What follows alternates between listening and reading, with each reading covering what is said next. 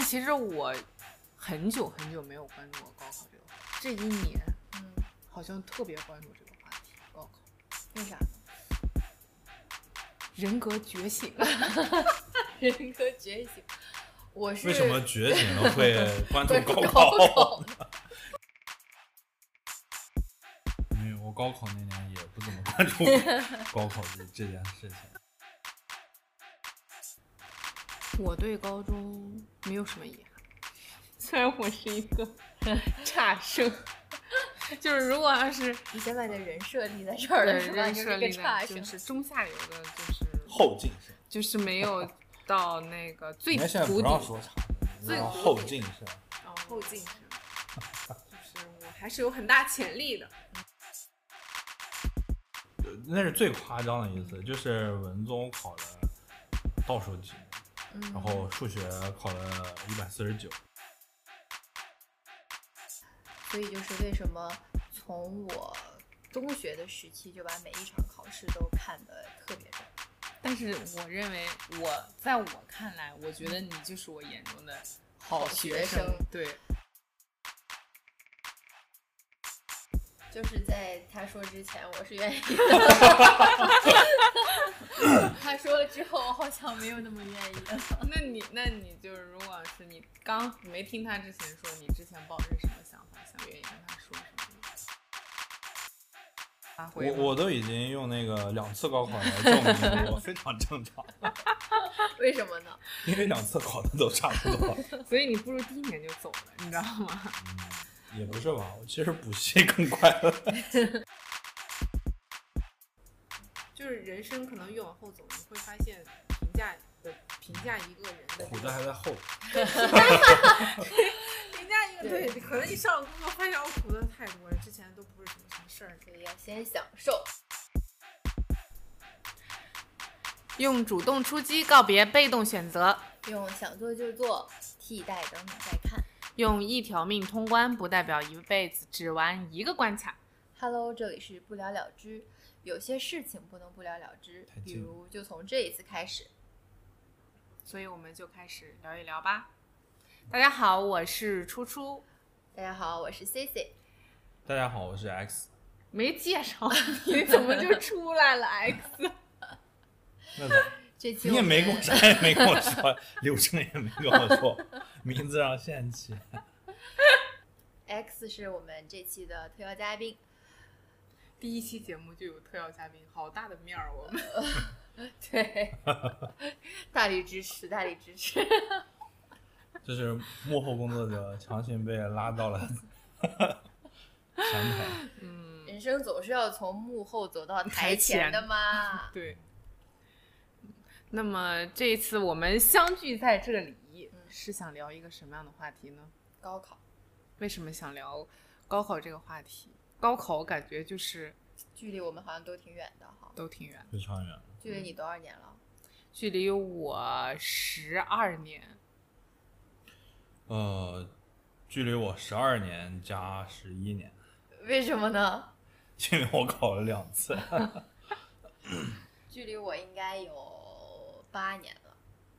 就是我们都已经离高考算是很远了。对，但是每年到了6月份的时候呢，高考又是全国瞩目的一个大事件，每次都会为这些热点事件还有周围的人的高考的信息或多或少大家会再次讨论吧。但其实我很久很久没有关注过高考这个话题。我是近应该是这一年，好像特别关注这个话题，高考。为啥呢？人格觉醒。人格觉醒。我是为什么觉醒了会关注高考？高考算是一个节点，对吧？高考是一个非常关键的节点。我也是这样想。我是印象特别深，我刚高考完的那2年。在大学的，尤其是大学期间，每年高考前我都会不自觉的觉得这个日子近了，然后我就会主动去关注。这2年更多是被动关注，从社交媒体上面看到，高考又出来了，然后大家又在聊这个话题了，然后再一看时间，6月了，又到了新一届的考生走向考场的时候。哎，我突然想到我为什么会今年特别格外关注高考这个话题。为什么？因为先是关注到了大学毕业生毕业之后很难找工作。哦，对，就会不由得去想到他们之前也是考生，然后紧接着又有很铺天盖地的关于考生的一些相关的新闻，而且我们有其实都是处在一些媒体的平台之中，所以接触到这些信息的时候又会更加的频繁和集中。但是我就觉得今年好像很难，所以我觉得对于毕业生很难。那我想到这些高考的学生，他们有一天也会成为大学毕业生，但是他们现在在面对高考这个节点的时候，可能不会想到之后的事情，至少我当时高考的时候不会想到大学毕业之后什么找工作这些事情。对对，所以这也是为什么我今年格外去关注到高考的这个话题。那么 X， 你今年有关注到高考这个话题吗？没有，我高考那年也不怎么关注高考这件事情。因为高考对于我个人来说，其实就是自然而然发生，就是它不是一个，这可能在我周围的人来说是一个很重要的事情，但它在我心里面就从来都好像不是一个很重要的事情。你知道你在说什么？是，我知道，就对我个人来说，就总有学习好的人和学习不怎么好的人。那我先来说说，就是总有，他既然提到这儿，总有学习好，总有学习不好的。我觉得我就是那个，就是中下游的，学习不那么好的，但是也没有落到谷底的那种差生，就是我不认为我自己是个差生，有一丝丝的倔强。因为我一直觉得高考不是人唯一要走的路，因为我那个时候嘛，可能思想不是很成熟，但其实现在我还是这么想，就我就觉得人尊重这个生物的多样性嘛，就大家每个人都应该活出不一样的人生，而不是就是说都要照一个非常相近的标准。就比如说考试这件事情，它一定是有一个分数的，有分数就一定有高低和高低贵贱之分。但很多其实在人的一辈子中，很多时候其实是没有必要去比一个谁好谁坏的。比如说有的时候工作成分来说，就是哪个工作特别好，哪个工作有高低贵贱，我就觉得人不应该这样去。但是当你给他安排了一个分数的时候，这个时候他就是一个竞争嘛。竞争有的时候是很残酷的，他一定有好的人和有差的人。我觉得人不应该只有这一种活法。可能那个时候是很叛逆吧，我觉得是青春期的叛逆。但我从现在这个视角来看的话，那个时候这种思维还是挺超前的。这么看是，说不定那个时候你的这一套理论是给自己不努力找了个借口。很有可能。那也是。但是因为我和我妈就聊过这个问题，就是我之前也说过嘛，我和我妈聊就是说，那你说人这一辈子到底是为了啥呢？小学开始就是努力学习，我考一个好初中。再努力学习考一个好高中，再努力学习考一个好大学，再努力学习毕业了以后找一个好工作，然后找一个好老婆，再生一个好孩子，然后让好孩子从小学开始考一个努力学习，然后考一个好初中，就像是叫什么循环，你是一个大循环，是一个人与人之间的大循环。所以 C，你认为你自己是一个什么样的学生？我觉得我不能说给自己下一个定义，我是什么样的学生。我就顺着刚刚 X 说的那一段话，我突然有一个想法，就是其实在过去的学习生涯，或者说过去20多年走的这条路上来看，最开始的那一段基本上都是遵循一个适者生存的竞争法则在活下来的，就是一定要冲到前面去，然后去拿到更好的，做到尽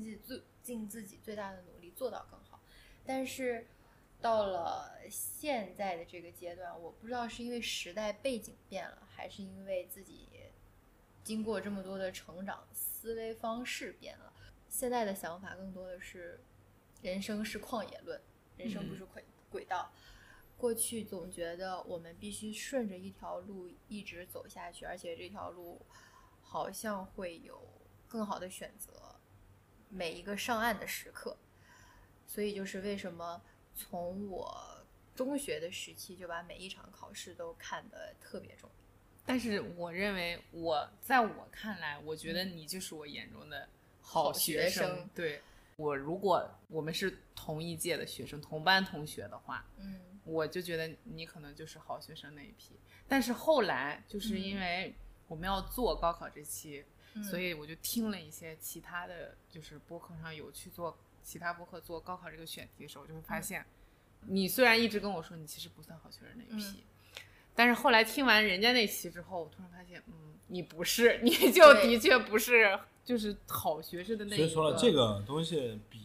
是没有办法比的，你不论学习成绩怎么样，一定有比你更好的，就是参照物的问题。对，那就参考系不一样。但是可能就比如说大家眼中的就是状元，就是当时的高考状元，理科文科的这些状元，他可能就是顶尖的那种好学生，以及各个省的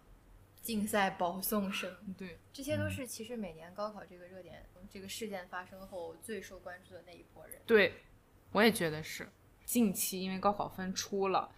之后，发现很多媒体关注的也的确是一批人，主流媒体他们所关注的视角的确就是拔尖的这部分人，就是如果按学生里面也有金字塔尖的话，就的确是金字塔尖上半部分的人。但是金字塔尖下半部分，就比如说像我们这种平平无奇的这种普通的学生，他们好像不太会被关注到。我甚至不是想看发挥失常或者是没有考好的学生他们的状态什么样，我甚至更想去关注平均水平的人，他们考完试是一个什么样的状态，以及做了什么样的选择。我觉得这些都是可以值得我们去探讨和关注的，对，值得探讨的。所以那到了这一刻，我们既然都已经离高考过去那么久了，如果让你再一次做选择的话，你愿意再经历一遍吗？或者是其实这个问题就是遗憾论嘛，你对高中还有遗憾吗？我对高中没有什么遗憾，虽然我是一个差生，就是如果要是你先把你的人设立在这儿了，是吧？你就是一个差生，就是中下游的，就是后进生，就是没有到那个最谷底。不让说差生，最后进生。哦，后进生，就是我还是有很大潜力的。就是我没有什么遗憾。就是说你可以从这一刻开始继续发挥自己的潜力，不需要把时钟拨回去，从那一刻开始做得更好。如果说你刚才问说要不要再经历一遍，我不想经历。就是虽然我可能也没有像人家好学生或者高考状元一样付出那么多的辛苦，但我还是认为高中高考还是很苦的，就是我认为学习就是挺苦的一件事，所以我不愿意再经历。你呢 X 先生？对于我来说，我的高中可能就是很快乐。所以你是愿意再回去经历一遍的是吗？我觉得我最快乐的日子就是初中和高中，高中是更快乐一点，因为我觉得我自己的独立人格就是在高中慢慢形成，不是慢慢形成，从我高中到现在基本定型了。我性格在高二的时候发生了非常大的变化，就和我初中是完全不是一个人。而且整个高中生活呢，我们的高中的那个制度呢也是和大学很相似，也是学分制，而且很多时候你学习都是靠自己。我上的那个高中它还是比较注重学生的一些综合素质，各方面的能力会注重这些，而且又加上班主任和我们的年龄也比较相仿，因为他是第一次带我们，他第一次当班主任带我们，所以里面就说到就是老师在刚刚步入老师的这个行业的时候，有时候会很难把握和学生之间的距离，所以他就会和我们处得特别相近。在这个时候呢，我觉得我在高中收获了很多朋友，而且也收获了很多其余方面的能力，而且和我之前的日子也过得不一样，我认识到了更多的人，我觉得非常开心。我个人来说啊，虽然我其实一直在学习上都没有怎么努过力，而且我特别偏科，我甚至我觉得到现在都是一个特别偏科的人。当我很喜欢一个事情的时候，我就会付出我全部的精力来去了解它。就比如说我一直很喜欢数学啊，高中很喜欢数学，我就会花非常大的精力去花在这门学科上面。我甚至会，因为我历史特别差，但我对数学史相对比较了解，我唯一了解的历史可能就是数学史，所以我可能是一个特别偏的人。就是我一直认为学习的目的并不是为了考一个好大学，我认为学习的目的是扩宽你的视野，这是我自己认为的一个初衷。我个人的方式就是如果我不理解一个东西，我就记不住它，我是这样。数学为什么我能记住，就是有些东西我理解了之后，它就好像不知道为什么就进入了我的脑子里边。所以我觉得高中给了我一部分的自由，能让我去选择这些，但其实也没那么自由，就是最终你的总分上来说，你还是没有办法去体现这些事情，因为高考它是非常考验你的这个综合实力的，短板效应嘛，你不能有一门特别差，你如果有一门特别好，有一门特别差，其实有的时候从平均分来说，其实不如你每一门都处在一个合格水平，这样是会更好的。但我可能就是，如果我对一些东西我认为它没有用，不感兴趣，我就完全不会去接触它。所以我整体来说，我的高中生活我是非常喜欢的，我愿意重来一遍。但是即使重来一遍，我觉得我也不会有什么改变，我可能还是那个样子。从我的认知上面来讲，中学和高中，就中学这个阶段好像是一直没有选择的，大家可能都是要均衡发展，要避免偏科，要门都拿到更高的分数，反而是上了大学之后好像才可以去钻研一个领域。你这个今天聊到这一块，我才发现原来是，如果人真的是从很早的时候就可以发现自己喜欢什么，并且可以承担，那他就是可以从最早的时候就选择那个方向。但就我个人而言，回到这个话题，我想不想回到高中再来一遍呢？其实我的答案非常肯定，是我真的很想再读一遍，因为我对我的高中其实总感觉有很多是可以做得更好的方面。我高中其实比较辛苦。辛苦在哪些方面呢？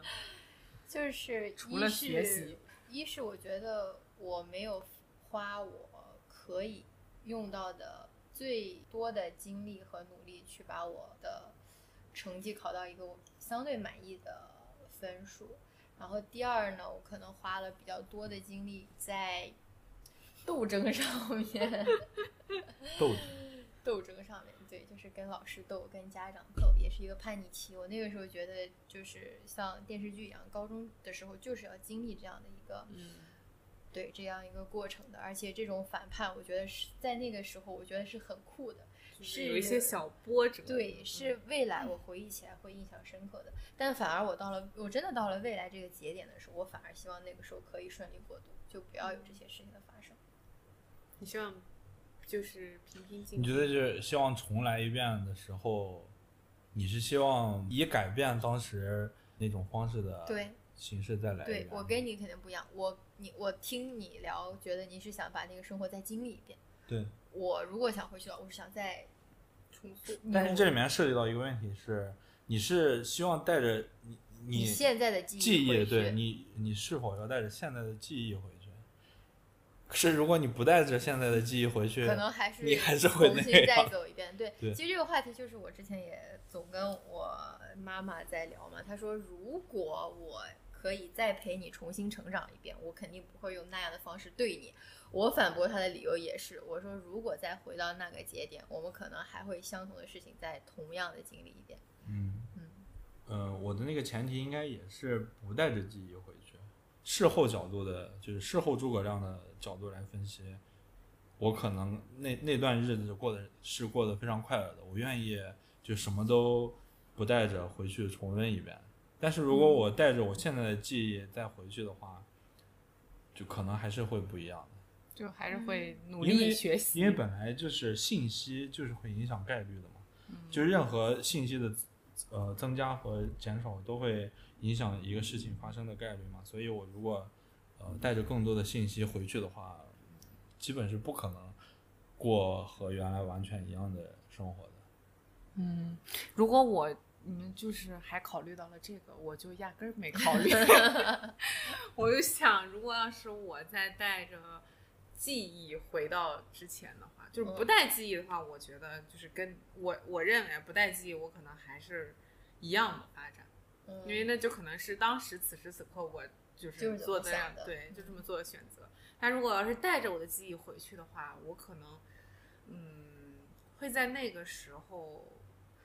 不是去做努力学习这件事，而是去。就像你刚才说的，就是在很早的时候就去花一点时间去找到一些自己想做或者感兴趣的一些事情，就更早找到方向，对，会更明确一些。可是话说回来，就是一个人能找到自己喜欢的东西，有的时候也是一个运气的事情，并不是说那我就回去赌一个运气，并不是说就是你再经历一遍就会找到自己喜欢的事情，这也不一定，因为有的时候可能你工作了很久之后还是没有发现自己喜欢什么。那我就问，那如果你要是现在能穿越回去，你没有办法再过一遍，但是你可以对那个高中时期那个时候的你说一些什么样的话，或者告诉一些他什么样的话，可能只能说这么几句吧，然后你就得穿越回来，或者是有这么一个机会，你会愿意穿越回去吗？我要和我过去的自己对话，是吧？你带着你现在的记忆，我前提先给你说明。我觉得我带不带自己的记忆都就不重要，重要的是如果我要和过去的自己对话的话，我觉得我不会的。为什么？因为我觉得你只要和过去的自己对话，就一定会改变一些事情。你因为蝴蝶效应嘛，你指不定你这句话会对，因为最了解的你自己的人就是你嘛，现在的你和过去的你如果说话的话，很可能会产生一系列的效应，指不定会发生什么事情。我如果要回去，要么就是完全不和自己接触，要么就是替代过去的我。对，我并不想去回去去和过去的我接触，然后当我穿回来的时候，我会发现我怎么变成了这个样子。这个我没有办法，就比如说蝴蝶效应那个电影就是这个样子吗？你愿意吗？就是在他说之前我是愿意的。他说了之后好像没有那么愿意了。那你就是如果是你刚没听他之前说，你之前抱着什么想法，想愿意跟他说什么？如果是我在听到这番我应该一会儿再说，我应该警示言论之前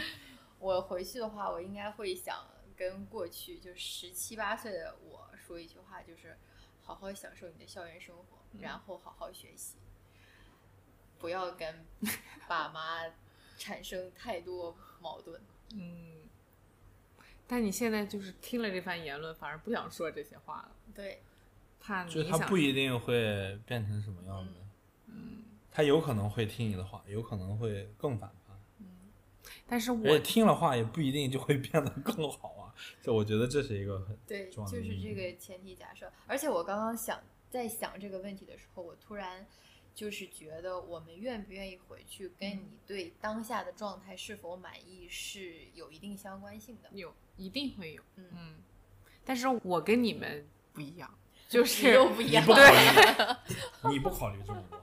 对，我不考虑这么多。我跟你们就是我是不会回去的，我也不会跟他说什么，所以就不存在什么蝴蝶效应，压根想不到这些，你知道吧？但是我不回去的原因是什么呢？我也有我自己的理由，我的理由就是现在大家都特别讨厌别人教自己做人，就是你别教我怎么做人，所以我就觉得我也没有什么理由去教那个时候的自己做人，所以是抱着这么简单的理由说、哦、那我不回去，我也不教人家，因为我现在讨厌的事情我就不对我那个时候的自己做了，所以我是抱着这个理由说我不回去，我也不做这件事情。可是你会亮明你的身份吗？亮什么身份？我都不回去。就是我是说如果你这个还有一个前提就是你回去要跟他说话会亮明，就是我是未来的你我都不回去。电视剧里好像有这样的桥段、未来的人穿越回去说我是未来的自己，当那个时候的自己总会觉得想见你，不就是这样、不可思议，不想见你，想见你的双循环，不就是这样、那我们都前面一堆都是假设啊，好多问题。那么我们就聊一聊回到就是记忆中的高中。那么高中你觉得你的高考是正常发挥了吗？我觉得我的高考是正常发挥吧。正常发挥，对，其实跟我模拟成绩是没有多大差别的、但是呢我对我的模拟成绩也是不满意的，而且呢我对我模拟成绩不满意的前提我也没有付出更多的努力好好学习，还是在一个 battle 的状态我高中其实就是特别的憋，就是拧着，就是怎么说呢，就是拧着一股劲儿在那边、没有自洽，用现在的话来说， 对，是一个不舒展的状态。那你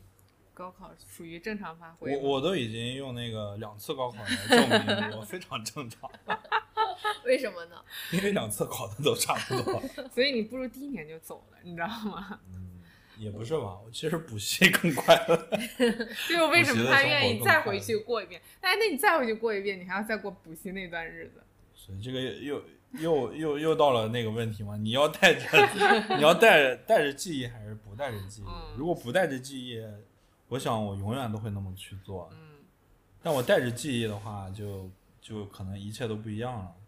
因为可能如果带着记忆的话，那份经历其实我已经体会过了，它已经在我心里面留下了很多痕迹，所以我可能就会认真学习，我也不太清楚。我高考是不是正常发挥呢？我觉得我是正常发挥吧。八是什么意思？就是我总觉得我们这种就是不是什么好学生的人哈，就是中下游学生，相比你们这种好学生，中上有好学生，我们的分就是超常还是不超常，在你们眼来都是不正常，你知道吗？所以我就觉得我的高考都是正常，对，就是我觉得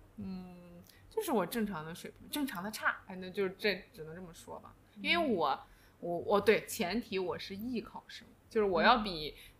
普通的高考生要多一个经历，就是我要去参加艺考。我有可能比如说2-3个月的时间要去出去，就不在本校学习，要出去各个全国各地要去考证，所以我有一段时间是不在学习中的，但是我觉得挺好的。就是我还想补一个话，就是我们上次聊到的那个超常发挥这件事儿，我觉得在我的学生时期我从来都没有超常发挥，但是我一直都在期待一种我可以超常发挥带给我的惊喜，因为我总是看到社交媒体上这样那样的人发就黑马，对，就是一是冲出的黑马，二是他的最终的结果比他预想的要好很多，我觉得这种惊喜可能是一辈子难以忘记的，但我就没有，我永远都是规规矩矩的把每一件事情都做好，才能期待一个正常常的结果。但是我觉得这是符合科学，对，符合正态分布的因为过于极端的情况就是很少，而且本来就是当频率非常大的时候它就是接近概率的，就是你是什么水平其实每次的考试的平均分其实就是你的水平，而且呢如果你能保证，我个人认为如果你能保证你是正常发挥的，并且在高考都是正常发挥的，那你其实就是在超常发挥。就是为什么呢？因为我觉得很多人的心理压力其实是很大的，就比如说在很多这种比赛里边，当他去到正赛的时候，他可能会因为过度兴奋或者过度紧张而失常发挥。如果你能保证在这种大考的时候还能以一个平常心，我认为这就是一种超常发挥。嗯，这么说有道理。对，你这么期待超常发挥吗？我其实不是期待超常发挥，我是期待超常发挥后的那个惊喜。嗯，就是拆礼物的惊喜，这是一个上天赠予的礼物。可是那你，我可能没有过这种，我就不渴求超常发挥了哈。我觉得稳定发挥就已经很好了，可能你每一次的稳定发挥就已经是自己人生中的超常发挥了，因为你保持自己的稳定发挥，你就需要克服一些很多因素才能达到稳定的这个发挥，这个状态，所以我觉得就已经很棒了，是很厉害的。我觉得是很厉害的，因为如果你想真的稳定发挥，就只能通过一遍又一遍的努力和练习才能达到每一次都是这样，所以我一直认为努力比运气更值得尊敬，所以我是很佩服我一直努力的人的。运气这个事情不强求，我也不羡慕，因为你运气贼差。对没错，因为我运气一直都很差。那我的运气就是贼差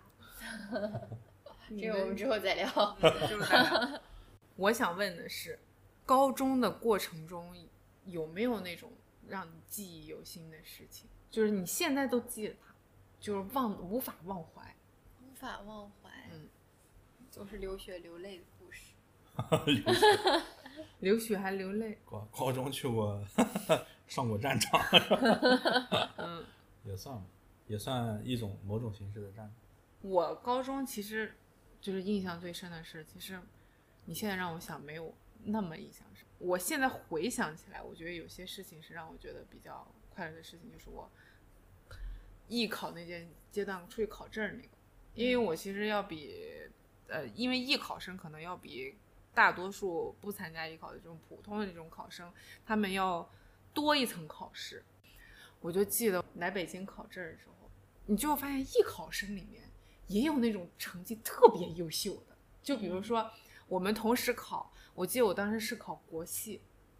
要三试，考完之后呢，就很多家长在外面等着，我妈就说我从来没有听过我考完试答案是非常肯定的说特别差或者是特别好，我永远都是还可以还行，就是一听就感觉你也不知道你自己好还是差。旁边有个那个阿姨，他们同时在等她的孩子，就发现人家的那个孩子是山东的考生，我妈就一问人家的那个文化课，好像就已经要考到590快600分这个成绩，然后我妈就说你这么高为什么还要来考这个艺术生，就直接走普通的文化这个考试不行吗？她说不行，那个考不上好一本的学校就必须要通过这种渠道来考，因为普遍人的认知认为艺术生其实就是学习很差的人才去考，一些人可能就是多一条出路嘛。但是在我看来，我觉得艺术生有他们艺术生不为人知的辛苦。我那个时候呢，本身对写文章也比较感兴趣，然后自己平时也经常写点什么东西，然后我妈觉得这个是条出路，你也不反感，然后我觉得是我也可以试一试，然后就对电影什么之类也感兴趣，所以说那就学一下这条路。我其实在艺考的这些路上，我发现我的运气都挺好的，真的都挺好的。就是我国戏的时候，第一试考完之后就是同时报一个学校的2个专业嘛，然后我就记得我当时考第一面过了之后，他不是发榜嘛，发榜完就能进复试嘛，进复试的时候有2个方向都去面了，然后第一面的时候第一个选项的时候，那个老师聊得都很好，然后还问了我特别关键，就说你的那个文化课有多少能考多少分，就是当时我们的那个培训老师都跟我说你只要老师问你这个问题了，就说明他想要你这个学生，那你一定要把你的分数比实际的要考的时候说的稍微高一些。然后我当时出来说，那是我唯一一次出来跟我妈说，妈挺好的，老师问我什么什么什么什么。另外一个考试呢，另外一项就是也进了复试，然后就4-5个学生一块儿进去，就跟群面一样，就跟现在那个职场面试群面一样，然后大家one by one去说完之后，我就记得我当时说一个什么话题，老师直接打断我，就没有让我说完，我当时就其实挺不开心的。反正这3个当时考完之后，我觉得一定录的那个反而没录，就是发那个艺考证的时候，我认为就是老师问我，哎，你能考多少分？那个文化课多少分？我认为那个方向应该铁录我，那个完全打断我，那个肯定不会录我。我自己当时在想，都已经打断我，老师应该不想听我说话了。然后我就觉得，肯定不会录我。但没想到最后就是那一个都录了我，那一个给我发了承认，另外一个压根没给我发。然后觉得啊，人生可能那个时候就有很多的变化和无常。我觉得其实艺考带给我一种什么样的经历，就是我可能从那个时候就要学会去，就跟面试一样，就是你要去学着去艺考中窥探了人性，对，就是要展示你的自己，然后你要去做一些什么随机应变，然后你要去把你的一些思考和想法展现到老师那里。然后因为短短几分钟嘛，其实很多比如说学画画的，还有学像我们这种写影评的，因为我很早就知道想写这种大量文字的这种，就可能我们影评就一篇就2-3千这种一个相当于一个考试，还有你就会发现那个时候你就发现大量文字的工作，他们其实老师根本没有那么多精力去看你写什么。然后还有就比如说我听过的，因为我也有朋友他们是考画画的，然后考画画的时候可能你不是所有人都要画什么素描什么之类的嘛，然后收上去之后就摆在学校的大礼堂，就一个大礼堂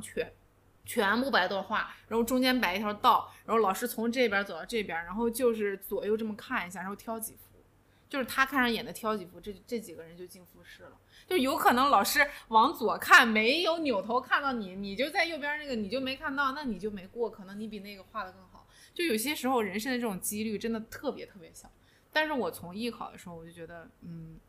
跟老师这种接触，然后我觉得是多了一种人生经历，所以我为什么我就觉得艺考是你高中阶段非常印象深刻的事，对，印象其实挺深刻的。而且我跟他也老说，我说我虽然那个时候就是在大家眼中就没有那么努力，就是根本没有，你说你没有努力，我可能连你的努力的1/10都没有到的那种。我每个周五晚上我要固定去看一部电影，要拉片儿，因为我必须要有那么大的阅片量，所以这考试的时候必须要。所以我每周五晚上放了学之后，就是我回家，别人可能写作业或者是什么复习，我去看电影。那个时候我可快乐了，我就在那里光明正大的看电影，而且我还拉片儿，就觉得那段时间也很快乐。所以我觉得艺考可能是我高考中比较精彩的那一部分。我可能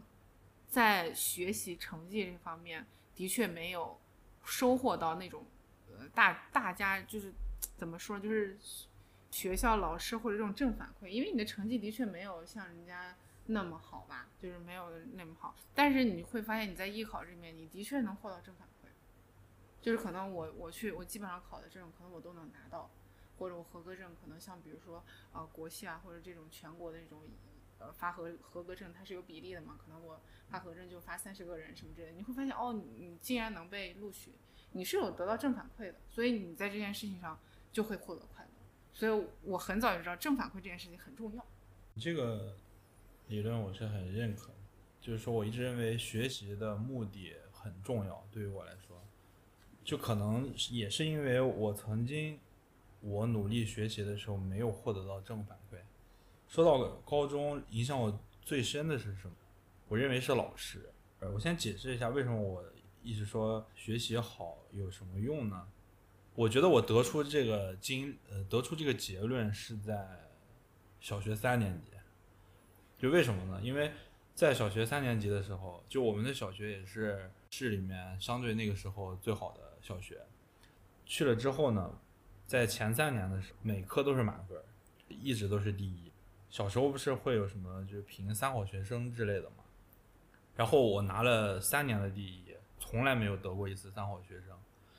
因为当时的那个时候的一个民主选举制度，如果大家认为谁可以当3好学生的话，就可以提出他的名字，然后就有人写在黑板上，选票唱票，对，然后选了之后呢，大家再开始投票啊，谁如果得的那个票数高的话就可以当3好学生。我印象特别深刻，那次有人提了我的名字，我的名字被写在黑板上，但那个时候班主任正好是在出去了，当他回来的时候看到黑板上有我的名字之后，他就拿起黑板，他把我的名字擦掉，他当着全班50-60个学生的面说了一句 X 先生不能当三好学生。为什么呀？他也没说理由吗？我那个时候我没有办法理解，那个时候的我不具备理解这个世界的能力，所以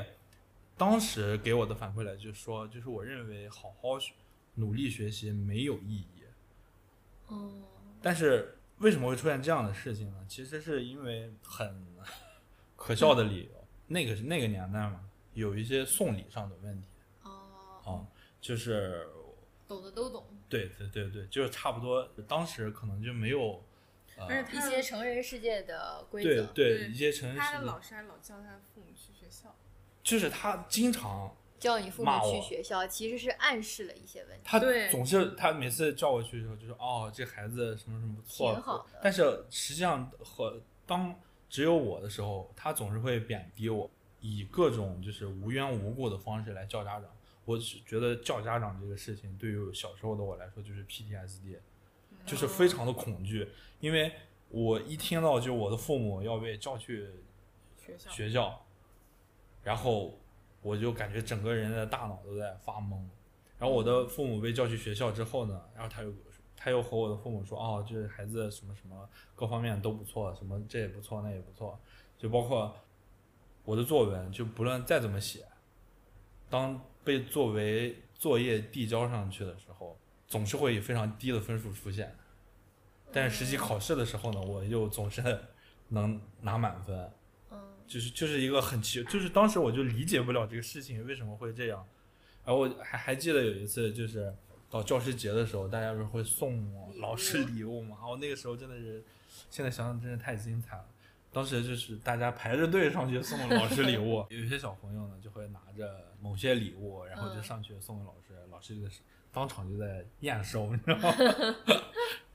我当时是用自己的，我是在画了一个贺卡，并且上面写了一些话，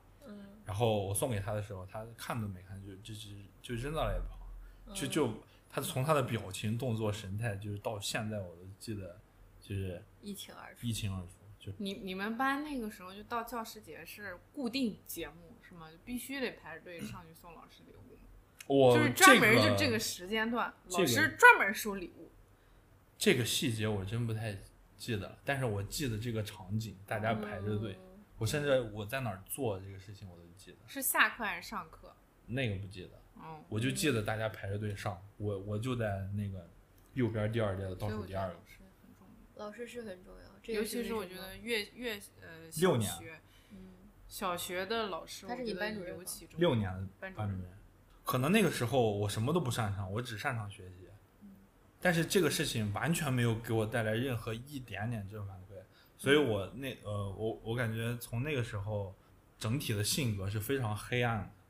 而且非常的自卑，我对整个世界的理解也非常的扭曲，我。就现在回看那个时候啊，但那个时候我自己的性格又是一个非常内敛的性格，我这些事情我不明白为什么他要这么做，但我也不会去和父母说，我就只能就是在内心里面创造出另外一个我，然后我们自己和自己对话，我就只能我问他为什么他会这样，然后他来想一些方法告诉我可能是什么样，可能是什么样，可能我在。我早期的这种人生中就是自己和自己对话来慢慢长大的，所以我对外界的感知就有的时候我可能会觉得我对一个人的情绪的变化会感知很明显，就可能我觉得是因为这段经历吧。所幸就是到了初中的时候，我还是遇到了一个非常好的班主任，他是一个非常典型的好班主任，他会就是督促你的学习，督促你的心理健康，督促你的就是身体的情况啊，就各个方面嘛。他是一个非常好的老师，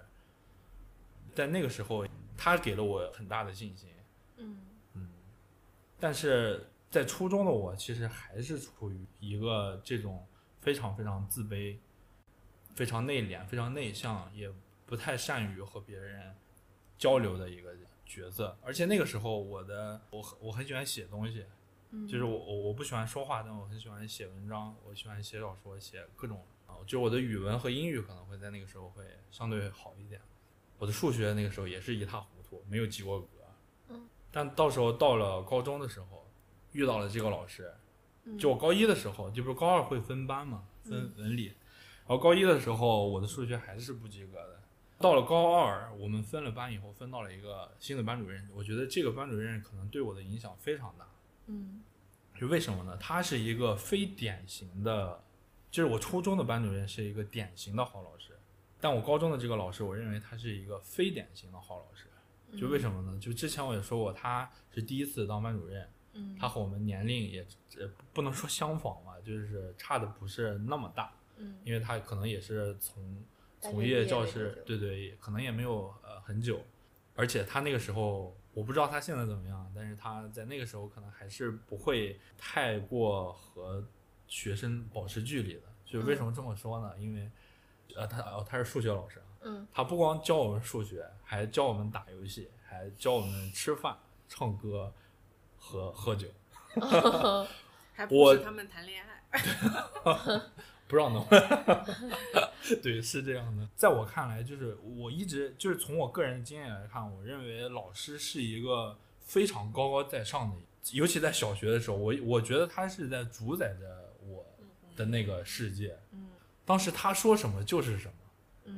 他说 X 先生你的名字就不能出现在黑板上，你不配，那你就是不配，你就是学习再好你也是在我眼里也是不行。对，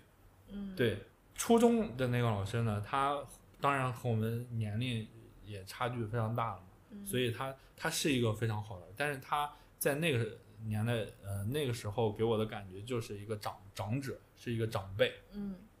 他是一个向人类传授智慧和经验的一个长者，他告诉我们如何分辨这个世界的好与坏，对与错。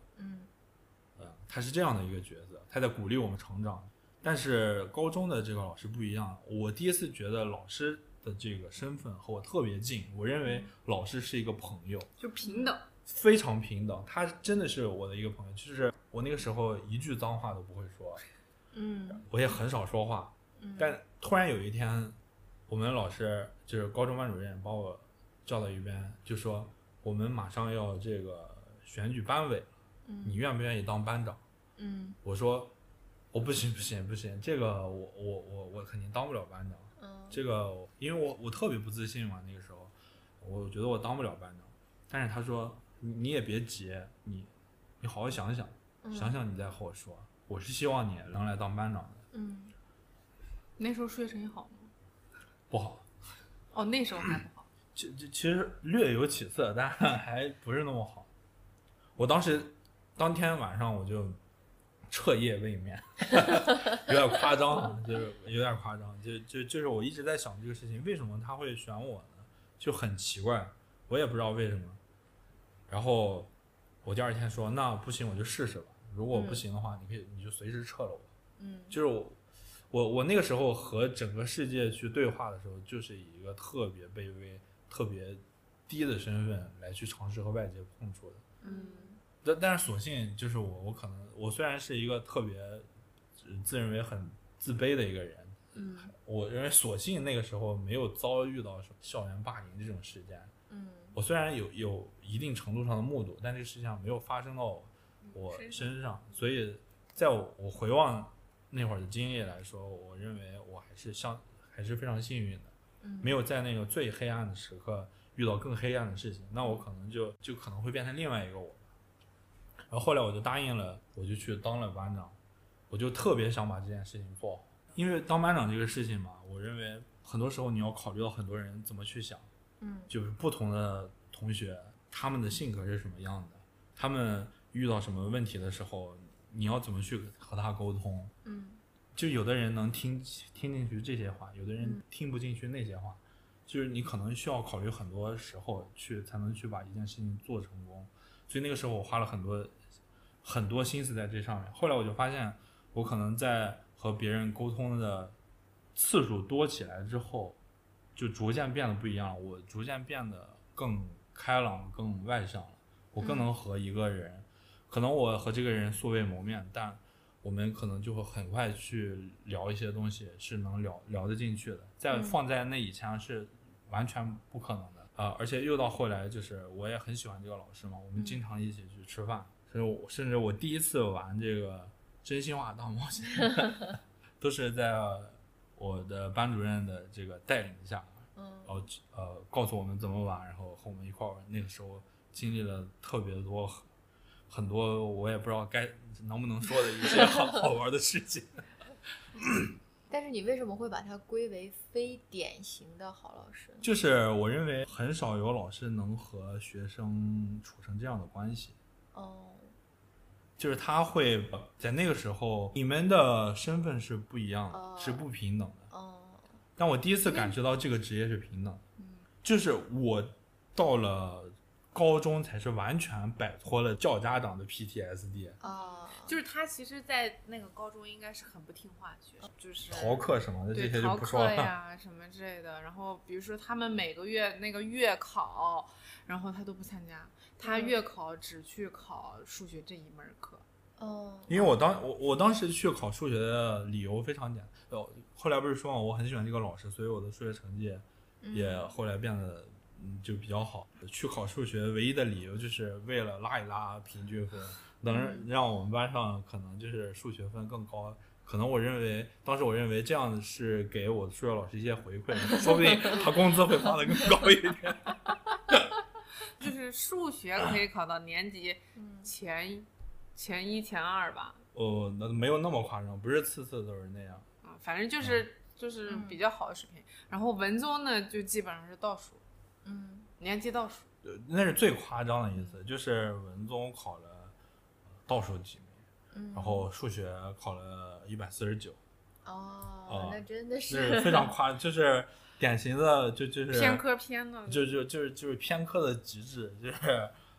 文综3门加起来不如那个语数英的任意一门。我觉得现在知道他还是这个状态吗？从高中毕业之后，基本每年回去都会去叫我们高中班主任一起去吃饭，去聊。近几年因为回去也比较少了嘛，所以没有。但是我上一次去见，就是疫情前，我们吃了一次饭，我们之间的关系还是那个样子，还是很快乐，还是和当年一模一样的。那真的是蛮好的，所以遇到一个好的老师还是很重要的。我觉得遇到一个好的老师非常重要。对，所以我的尤其是在学习，我的班主任也非常不咋地。尤其在学生生活中，我觉得更是这样。就是尤其在高中、初中这个时候，因为那个时候你世界观还没有形成。对，就是大家的世界观、你的三观正在，就是你自己的独立人格正在慢慢的出现。这个时候你遇到一个人，他是保护你还是摧毁你？他是非常容易，我觉得老师是非常有这种能力的人的。所以可能在这些方面我是比较幸运的，我遇到了这些。对，你看你在关键节点，你虽然说你平时运气不怎么地，但是你在关键节点其实遇到老师还是不错的。我觉得我的高中班主任不咋地，真不咋地，真的非常不怎么地。我们那个学校吧，就大部分就是艺考生走的比较多，然后老师对我们的关注其实也没有那么高。我们从来没有过高中晚自习。很多人说什么我们要上到9点，什么2堂晚自习之后，我们都是5点6点正常下课了。从高1到高3，真的就是我们所有的那个老师，我觉得我们学校老师是看事情，就我感觉放在现在是最佛系的一批人，谁也不卷谁，你知道吗？就是大家这老师好像都非常明白，不是我自己的问题，是学生能力就这样，我教什么也他只能考成这样，所以我就没必要把这些学生考不出成绩来归到我身上。我学生考什么样的成绩，我都是拿这样子的钱，考好了那可能给我一点多一点什么之类的。但是我们老师常跟我们说一句话，就是好学生，愿意学习的学生，即使他放了学，他也会自己回家努力去多做卷子。不想学习的，把他箍在这里，他也不想学习。我觉得这么看是对的，这句话是对的。但是我觉得在当时的那个环境下，你知道吗？我觉得老师一些为什么说约束啊，或者是一些强制一些要求，还是有起到一定作用的，因为没有那么自律的学生，有自律学生太少了。我高中3年我就没有背过，没有听我们我们的班主任是英语老师，没有听写过英语单词。所以你觉得他不咋地是觉得他不负责任？不是不负责任，这只是就是他，我觉得这个老师是他做人有一点问题，他好像有一点男生和对于男生和对女生的态度是不一样的。就举一个特别简单的例子，就是如果他知道班里面有一对谈恋爱了，然后呢他对男生的那个责骂的态度和对女生责骂态度是完全不一样的，他会非常以贬低的一些口吻去骂这个女生，但对于男生来说他可能就只是说啊，你怎么不用心学习或者什么什么之类的，就不会贬损这个人的人格，你知道吗？但是对于女生来说，他会有一些我觉得不太适合能在这个节目中说出来的语言去贬损这个女孩，就不管是从外表上或者是一些行为上，他会觉得你好像谈恋爱早恋了，你就是做了什么伤天害理，对，就是伦理道德上的一些事情，你知道吗？就是他会用这种语言，而且会有的时候会在全班自习的这个课上会专门找这个女生的茬。哦，那跟我们高中班主任有点像，但是他不是分男生女生去贬低，一定去着重贬低女生，他是着重的贬低和为难他不喜欢的那个人。会的，我们班主任也非常的，我很不喜欢他，我觉得他对我的高中以及后来的一大段时间内造成了很大的阴影，我那段时间很不快乐。所以高中时候、中学时候以及小学时候的老师的人品，他的情绪是否稳定，对他的教学方式对我们的影响非常之大，而且尤其在这个学习生涯的这种早期，其实是非常大的。但是又因为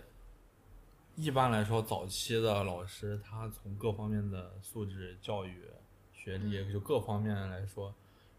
其实是越往后你碰到的老师可能会越整体的水平会越好。对对对，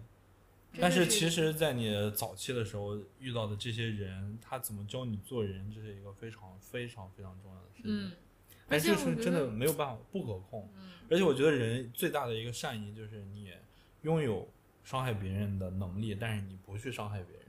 但在那个时期，我认为老师就是有这个能力的，他有能力去伤害这个班上任意一个人。对。但我觉得一个好老师就是。我个人认为就是他拥有这种能力，但是他从来不会去伤害别人，他反而会运用这种能力去把这个人去保护好。这种人很少很少，真的非常少。我觉得像你高中遇到那个老师，其实初中也是极大的，初中的极大的给了他自信心。对对对，也就造就了我现在这种无所畏惧的性格。就我是敢于站出来跟别人说不的人。因为我觉得在高中是非常非常重塑了我那个自卑的心理吧。我就可能那个时候我就相信一个东西叫做物极必反。那回溯到现在，我觉得我现在一个不太敢说或者是不太经常说不，那也是因为我高中时期的那一段或者是中学时期的那一段被压抑到极致的经历。但是我现在也在慢慢改变，不管是外界输出了更多的信息，或者是和别人交流的过程中，以及自己后来的各种经历，让自己慢慢改变。你有没有过那种就是比如说遇到一些人，你会发现他是一个好学生，就是在整个社会的体系上或者学校这个体系的这套标准，他的确是个好学生，但是你会发现他没什么特点。你有遇到过这样的学生吗？就是有些学生就是你感觉他好像真的就像重启人生里面，就是他活了第二次那种，就是又学习好，又体育好，又主持学校节目，又那个什么参加英语比赛，就是这什么都好的那种学生挺少的。但是有大部分的学生是你对他印象只有他学习成绩很好，但这个人的一些个性特点都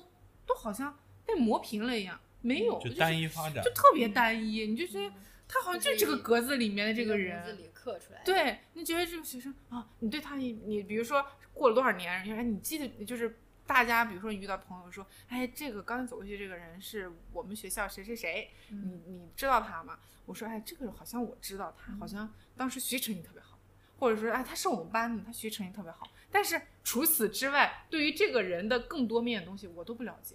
我也不知道他有什么个性，或者说他可能有那样的个性，但是他却没有表现出来。因为当时我听那个，我有这样的特别深的感触。还有一个就是为什么要让我想到这件事情，就是我前一段时间听那个播客，就那个初妮武器，他不是其中是一个高考状元嘛，然后他就讲他的那段经历，说他就是给自己制定一套寒假的那个什么什么学习计划，然后有一天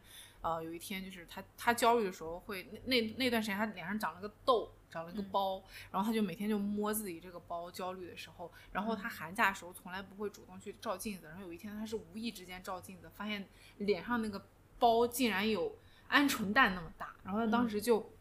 感觉五雷轰顶，就觉得五雷轰顶，对，就觉得自己的人生就是好像除了自己学习成绩好之外，一无所有。我就觉得我当时听到这句话之后，我的第一反应是说，哇，就是人家还有学习成绩好这一样，我连学习成绩好都没有，那我岂不是真的一无所有？你收获了快乐。对，但是我当时后来又想，我觉得真的好心疼和可怜，就觉得一个活生生的人，他就是只能看到他学习成绩这一点，然后他周围的一些这个本来他应该是个多样的人，或者他是一个什么样性格的人，或者他喜欢什么不喜欢什么，他的喜怒哀乐。他都应该是个丰富的，但是我就觉得没有。这种人出现多的是正常的，因为对于我们来说，我们的评价体系就只有分数呀。我觉得这就是一个更大的话题了，这就是教育体系下的。我们的评价体系就只有考多少分。在我所观察到的很多家庭，他都是父母对孩子的要求就只有一件事情，就是你只要好好学习，你其他的事情都一切都可以不用管。我觉得是因为从小到大，父母和老师以及各个长辈传递给我们的信息就是学习，好像没有去引导我们学习除了考试之外的一些能力。所以从学校过渡到社会这个阶段就是很痛苦的，我就是不知道该处理。你会有这样痛苦吗？我处理工作的时候其实没有这样痛苦。我目前觉得所有的工作都在我的理解范围之内，只是有一些工具或者有一些思维我得去重新学习和梳理。但是我觉得之前那一些学校生活给我带来的一个和社会生活带来的非常不一样的冲击是人际关系上的冲击。我之前在学校是可以完完全全自主选择我要跟哪些人相处的，但是进了社会走上职场之后，我会发现有一些人的关系我是无法选择的，不管是同事关系还是上下级关系还是合作伙伴关系，不管他是什么样的性格，什么样处理问题的方式，我都不得不学会跟他相处，而让我自己不要那么难受，并且顺利的把我目前的问题解决掉。就是你需要学着跟你不喜欢的人相处，对，而你不能逃避这段关系。对，这是一个更大的这的确是大学到职场之后非常挺明显的一个表现。其实我觉得这个冲突还有一个问题，其实还是评价体系的问题。就当你走上社会进入一个公司去从事一份行业的时候，他的评价里边就不只有分数一件事情了。对，他考验的可能就是你很多的时候的综合能力，不论是你的沟通能力、表达能力、你的业务能力、和同事之间和上下级之间的关系处理。而且他也不是分门别类的去考你这些的，就对于上级来说，给你安排一个任务之后，他会通过这一件事情来评判你的所有能力。所以和学校生涯的，就比如说我这门就是考语文，我这节课就上语文，我最后也考语文，考的也是这些，可能会有一个综合能力在里边，并且没有一个特别明确的分数规定，且里面可能夹杂了一些个人的喜好问题。对，而且、就是、很多不可控。对，而且也没有规则，就没有说，就比如说当我说出某句话的时候，我这个工作就可以给我加2分，对吧？没有明确的，就跟没有人给你主动发小红花了。对对，就是没有方向了，突然一下迷茫了，就不知道该去怎么做了。我觉得这可能是对于一些人来说会在这些方面上感到一些不适应。嗯，你当时高考完那一天，嗯，还记得那个时候的感觉吗？我其实印象挺深的，高考完我觉得虽然没有我想象中的那么如释重负，但是那一刻我觉得我终于完成了一件事儿。嗯，然后呢我就非常享受从我考场走到校门口见到我父母那一条路上面的各种观察各种各样的人，嗯，他们的表情以及我自己的心理状态。我还记得英语考试是最后一门嘛，然后铃声刚响的时候，我们的监考老师说好，从现在开始停止作答，然后等他收卷。收完卷他点完数字都清点完毕的说恭喜大家，高考结束，祝大家今后的人生一切顺利。我其实当时是很感动的，我觉得老师那句话说不说都没有必要，但是他确实，这其实就是老师的善意。对，我觉得他是给予我一个非常大的善意，所以我至今都印象非常深刻。然后走到大门口的时候，我就遇到了我们当时的化学老师，他是一个非常严肃且唠叨的老师。嗯，我们高中的时候其实对于他的评价褒贬不一吧，但那个时候他特别可爱，他梳了2个麻花辫，站在门口对我们说赶快玩去吧，就非常简单的一句话。他也没问我们发挥怎么样，或者是什么什么，他就直接看到我们每一个他的学生都说赶快玩去吧，辛苦了之类的。然后我就看到了我爸妈，接下来就回到家去见更多的亲戚。我那天晚上接了不下10个电话，因为我家是一个就亲戚是比较多，而且大家联系都比较紧密嘛，所以就收到了很多很多的问候。但是每个人也不会问你发挥的怎么样，或者你考的怎么样，大家都问的是终于考完了，可以好好玩了。对，我觉得那个时候我是很轻松的。所以你放松了，对，你 free 了，那个时候是比较 free。 你当时呢？哎，其实我一直说啊，就是这个考试就对你来说，对我来说，本来就没有什么心理上的波澜。就是高中对于我来说，它重要的是这一段记忆带给我的影响，而不是不会归结到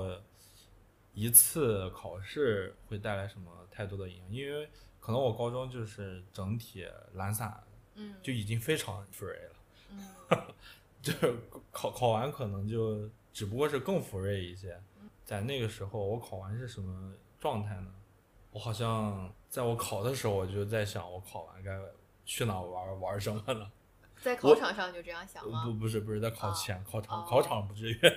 考场还是要写点东西的。在考完的时候，我就其实考试的时候我就我非常期待这个倒计时，我很喜欢看着这个倒计时一天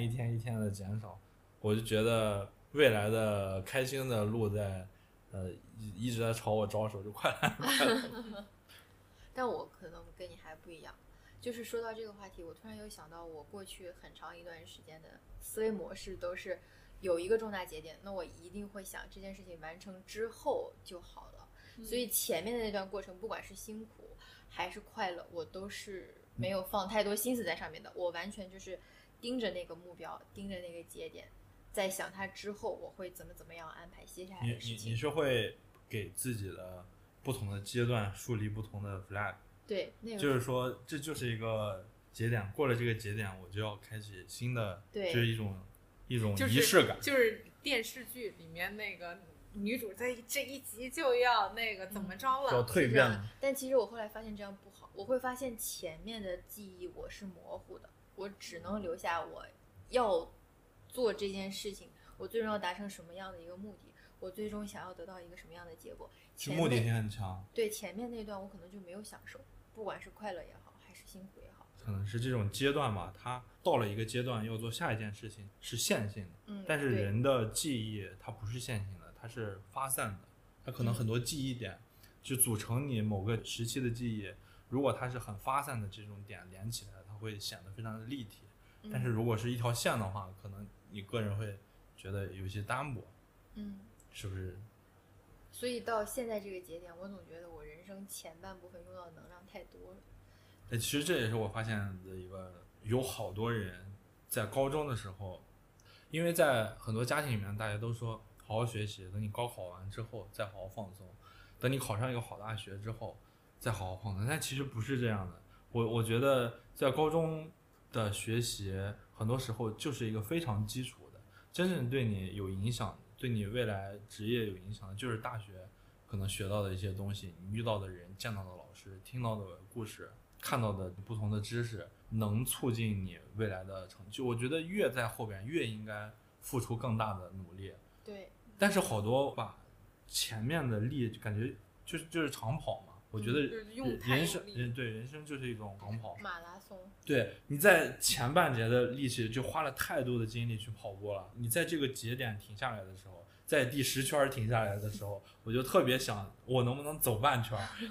我哪怕躺一会儿，对吧？是这样的。对对，就可能就有点过度疲劳了，就是太过敲诈自己的精力了。好多人比如到了大学就突然放飞自我了。嗯，但是我觉得有时候可能大学的第一节课已经涵盖了你高中3年整个所学的东西。我认为这个学习大家在前期收获快乐，在后期再去努力，我觉得也是可以的。但是太过强调高中高考的这个分，当然也没什么问题，就是如果你有更好的分数，你就能去更好的平台去见更优秀的人，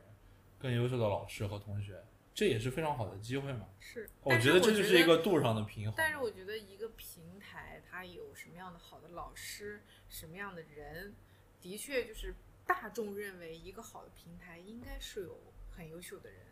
很怎么说呢？这还是那句话，就还是。但是我觉得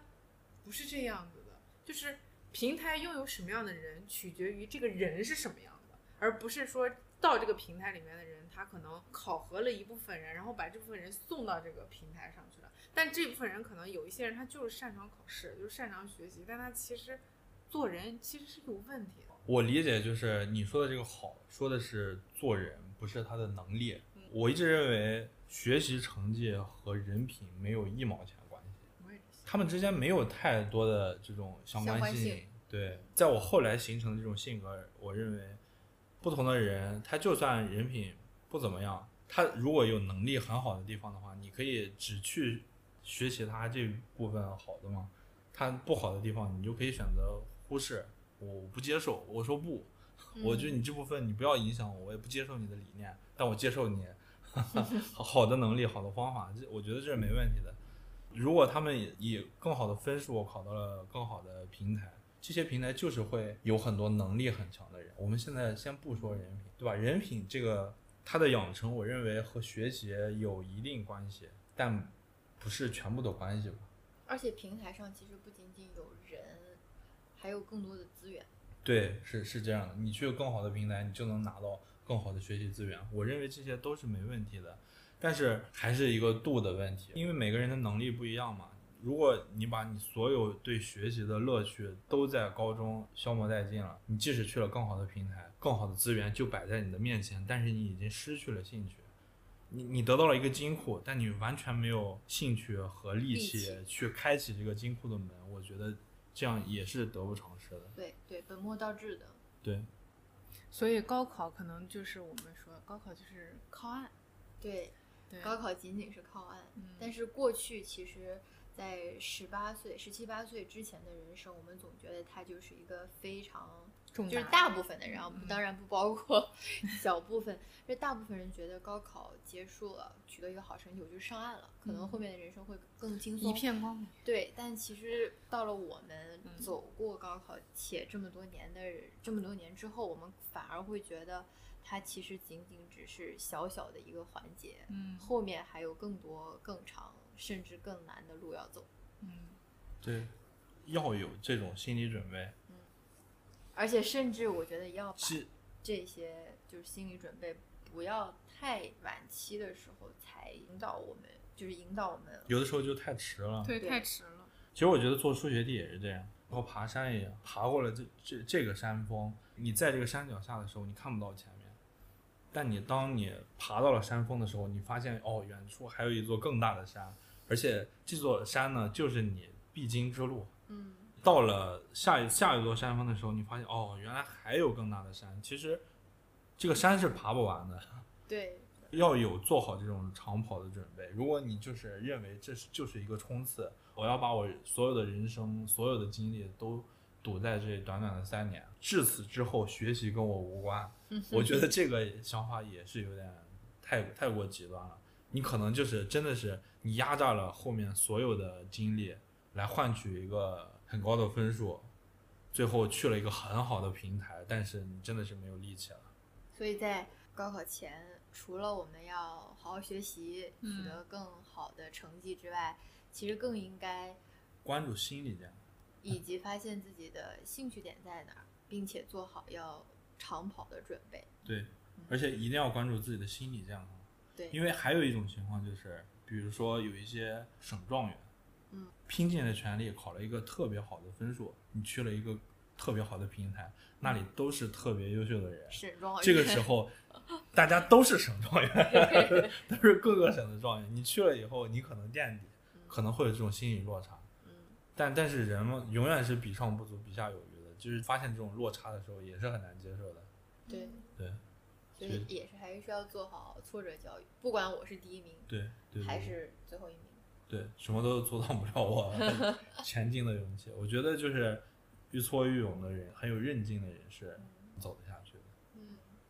那另外一个话题就是最近不是高考陆续出分嘛，除了对于高考成绩的关注，现在就是对于高考学校和专业的关注。哎，不是张雪峰最近很火嘛？对，更多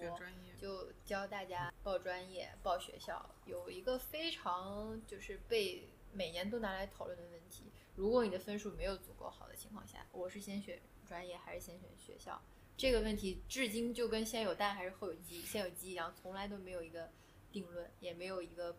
的倾向。那你跟当时高考选专业的时候是怎么选的？是你选的你喜欢的吗？不是我喜欢的。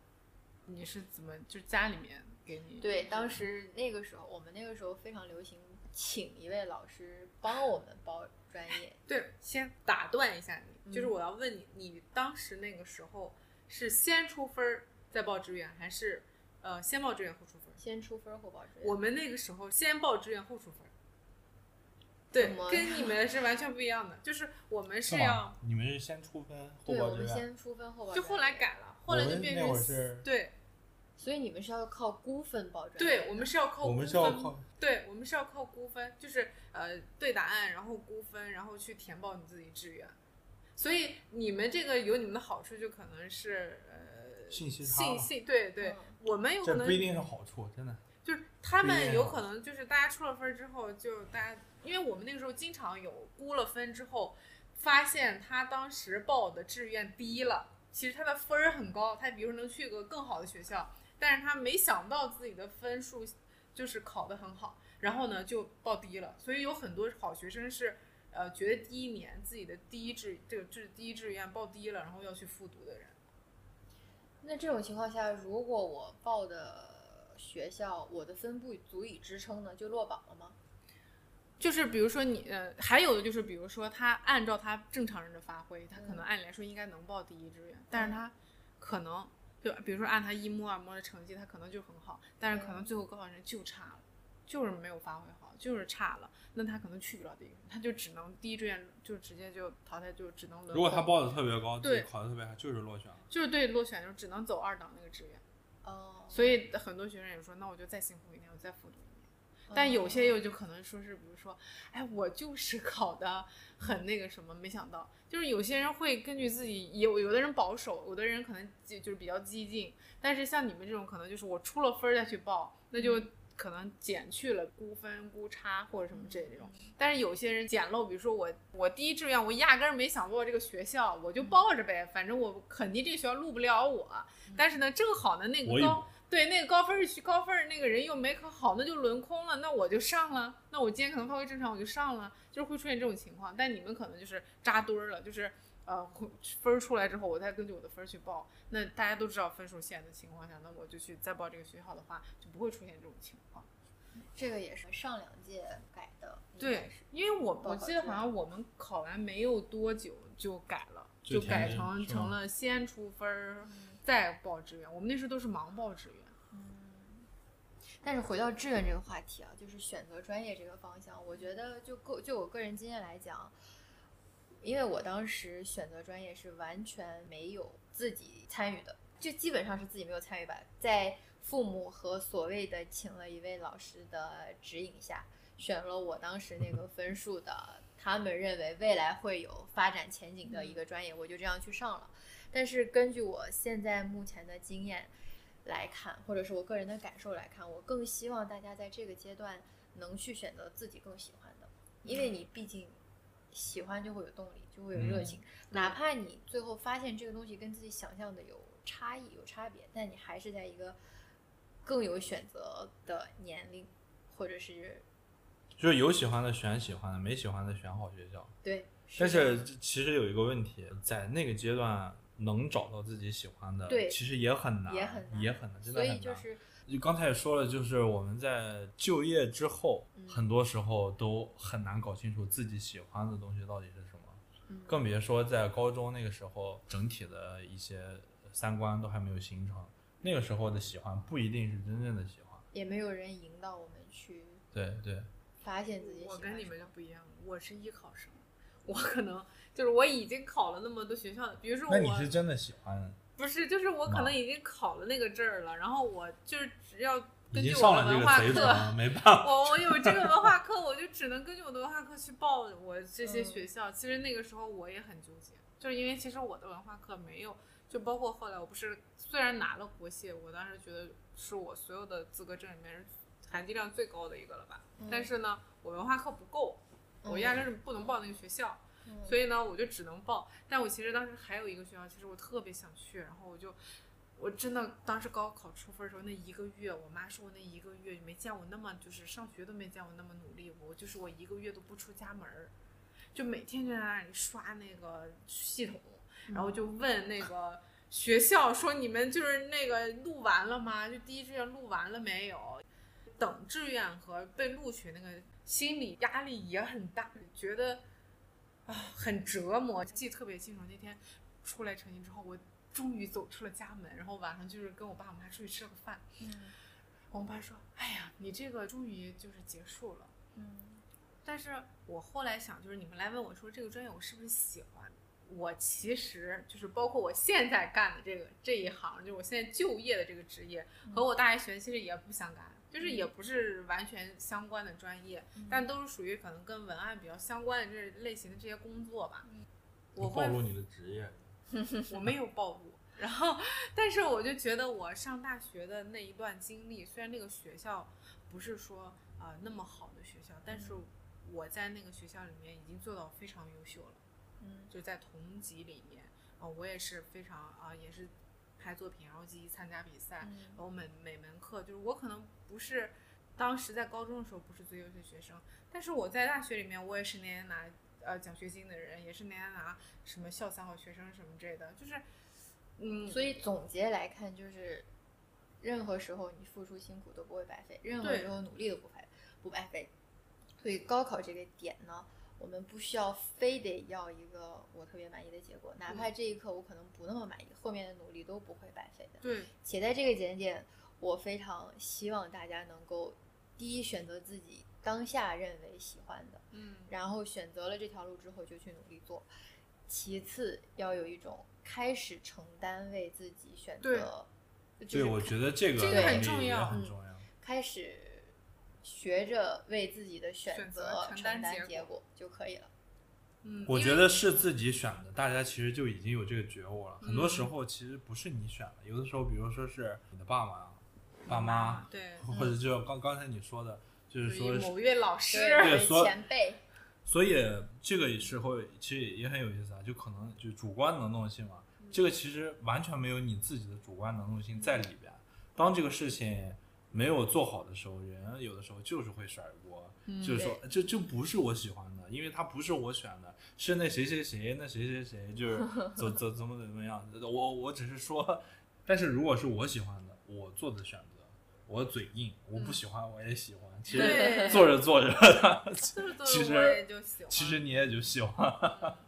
所以我觉得自己是我的经历就是，虽然我在我的学校里面不是在同行业里面最好的学校。但是我能在我这个学校里面做到学习就是成果还很好，老师也很喜欢，我觉得就是很好啊。就是我个人认为可能我是艺考生吧，我本来就学习的这个分数就不是大众眼里那种好学生的那种好分数，包括我后来走的又是艺术生的这一条道路，我们艺术生可能评价一个学生的一个标准体本来就已经很多元了，就我可能上了大学之后，除了我的就是英语政治这些是必修的这些课以外，我其他就是我的专业课，然后我的这个专业课可能我也积累了一定的，就是我先前也学习了一些，然后我又开始学这些专业课的时候，你会发现如果你有的确你在这方面是感兴趣的，或者是你有一定的天分或者天赋的时候，如果我们用单一的评价体系来说，那你也可以成为好学生，你也可以成为优秀的那一个人，只不过你优秀的那个时间段不是在高中而已了，但是你会觉得有很多时候这件事情我选择了，我做了，我就很开心，我也不会后悔，即使这件事情我最后结果可能没有成，但是我不会后悔我这个选择，至少我这么长的经验以来，我不是特别看重最后结果的那个人，我会非常的在意中间这个过程，所以很多人就包括周围的朋友或者我的父母来问我说，你那个时候有没有，就是你现在后不后悔啊，你为什么，你如果要是就是比如说我后来不是有考研嘛，考研可能是我有生之年最努力的一年了，付出了非常大的学习上的辛苦，每天也很特别努力的时候，那是我有生之年最努力的时候，我妈就会说，你如果要是把这段时间精力放在你高考的时候，你可能就不一样啦，你可能会收获到比如说更好的成绩，你可以去更好的学校，但是我说我不后悔，就是我说我仔细思考过这件事情，其实我不后悔，我不后悔的原因就是因为我发现我在这个过程里面我其实收获了很多，而且我也得到了很多快乐，我也得到了很多正反馈，也得到了很多朋友，得到了很多的友情，就是这些东西比包括善意啊，或者是你收获的东西都不是简单的一个分数或者一个好坏来够能够评价，所以综合考虑来说，最后的那个结果到底怎么样，我觉得你问问你自己内心就好了，如果你内心其实说我其实挺快乐的，我其实挺享受的，那这个结果其实对你来说就是好的呀，没必要非说有一个固定的分数，说你必须达到100分或者90分啊，你才是好，不是这样的，我觉得那个结果往往到最后其实没有那么重要。对，但其实一般来说过程导向是自己评判自己，但是对于别人评判另外一个人的时候，他往往都是结果导向，对吧？因为他没有参与你的过程，他只能以这个结果来评价你是什么样子的，所以有的时候不去听别人说什么也很重要，就能做自己选择，能有勇气去做出自己的选择也很难，并且也很重要，而且这是迟早要去面对的事情，你要有勇气去做出选择，因为有的时候你不选择的风险更大，对，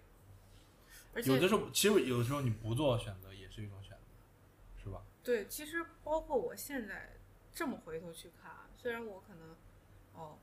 也不是说什么特别有经验啊，但是就我现在仅凭的我自己的人生的经验来说，只要你的过程不会后悔，你的过程你认为是圆满的，你觉得你付出你的真心，付出你的热情，付出你的热爱，你收获到的东西其实最后那个结果不会太差的，就是你反过回头来看，其实那个结果真的不会特别差的，就是好比我们需要付出更多的努力，但你其实你的努力也可以是付出你的热情啊，也付出你的真心啊，这些其实都是你努力的其中的一部分啊。就是你在全速奔跑的这段旅程里面，当你真的倾心的去做一件事情的时候，我个人感觉最后的那个过程没有太差。因为我觉得，结果是一片，对，但是过程是一段，对，我觉得你的过程就是由这一片一片的东西来组成的，点在线上，它就相当于没有，现在面上就相当于没有，这俩东西其实就是没有办法去比的。这就是我前一段时间看了一本书，他就说那个书它是一个漫画嘛，但是它里面就讲一个故事，他就说他种，每天他决定收获了一包向日葵的种子，然后他就每天在他的这条上班路上就开始种种子，然后突然有一天发现这个向日葵就真的开了一片向日葵的这个花海，你就会发现其实你在这个过程中有的时候走的时候，你其实就是给自己种了一片花海，或者是种了一片树林，你可能最后去那个目的地你没有去，但是你会发现你身后有一片森林或者有一片花海，这就是你的经历和你的无心插柳柳成荫。对，就是其实你往后看你会很感动，你会很庆幸我自己做了这样的事情，即使这个结果最后不是我原来做的，那有可能你一开始设定那个目标压根就不是你真心想去那个地方，那也有可能啊。你有可能本来就是后来你发现哦，我看这片森林哇塞太喜欢了，有可能你会发现哦，这才是我的目标，这才是我的目的地。虽然我们没有办法去改变社会给我们的一套体系或者是评分标准如此单一，但我觉得大家还是要找到你自己内心怎么去看待自己，怎么去评价自己，怎么去让自己更快乐。我觉得问一问你自己的内心，虽然高中的时候我反正现在觉得我高中的时候挺快乐的，就是我之前跟你也说过，我说我上高一的第一节历史课，我有一句话我记到现在，他就说他讲上山下海，反正就是吃糠咽菜那个年代特别苦，他说我绝对不会给我的孩子讲那个年代有多苦，因为我就没有经历过。我说我当时就记住这句话特别清楚，如果我有一个孩子，我也不会跟他说高中很苦，高三特别特别苦，因为我就没那么苦，我就是非常就这么看，我就是快乐的过来了。我那你觉得我没收获一个好成绩也好，那我从现在看我收获了一个好心态，快乐的心态不也是一种成功吗？就是人生可能越往后走，你会发现评价一个人的苦的还在后边。评价一个对，可能你上了工作发现我苦的太多了，之前都不是什么事儿，所以要先享受。我可能还想说一点，就是我家里面可能有就是今年参加过中考的弟弟，我就觉得他是一个就是可能。因为我家里面亲戚跟我说，其实父母对他也没有那么要求那么严格吧，就可能他已经形成了一种习惯，就是那种我自己就要很努力的奔向前几名，我就不能让自己掉下来就会怎么样，就是不行。然后其实父母也没有给他那么大的压力，但是你就会发现很努力，就是卷嘛，就是上学都在卷。然后他后来我回去那几天就是刚中考完，然后我就问了一下我妈说他怎么样，他就跟我说，问了一下我舅舅，说是他有没有中考完了有没有计划要出去玩什么之类的，说那个已经报班了，马上就要上7月份要上培训，要去学习高中的知识，8月份再看吧。我当时觉得哇，我真的太庆幸身在了早几年没有不，但是其实早几年的状态也是这样的。我没有过，是你没有对，早几年就。已经有这个趋势了，大家永远要往前赶一步，希望后面能更轻松的掌握，或者是有更多的时间去掌握更深的知识，因为就是那个最终的目标，知识是学不完的，就是那个最终的目标，我们希望在这个节点里面取得我能力范围，或者是在这个时间下我能得到的最好的结果，